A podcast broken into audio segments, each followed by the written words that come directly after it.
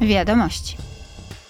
W ubiegłym tygodniu negocjatorzy Parlamentu i Rady osiągnęli porozumienie w sprawie unijnego aktu o wolności mediów. Ma on chronić unijnych dziennikarzy przed coraz większymi zagrożeniami dla wolności mediów. Zgodnie z nowymi przepisami państwa członkowskie będą musiały zapewnić obywatelom dostęp do pluralistycznych treści w niezależnych mediach. Wszystkie media będą ponadto miały obowiązek przejrzystego informowania o tym, kto jest ich właścicielem. W związku z niedawnymi wyborami i powołaniem nowego rządu w Argentynie, do Buenos Aires udali się członkowie delegacji do spraw stosunków z Mercosurem.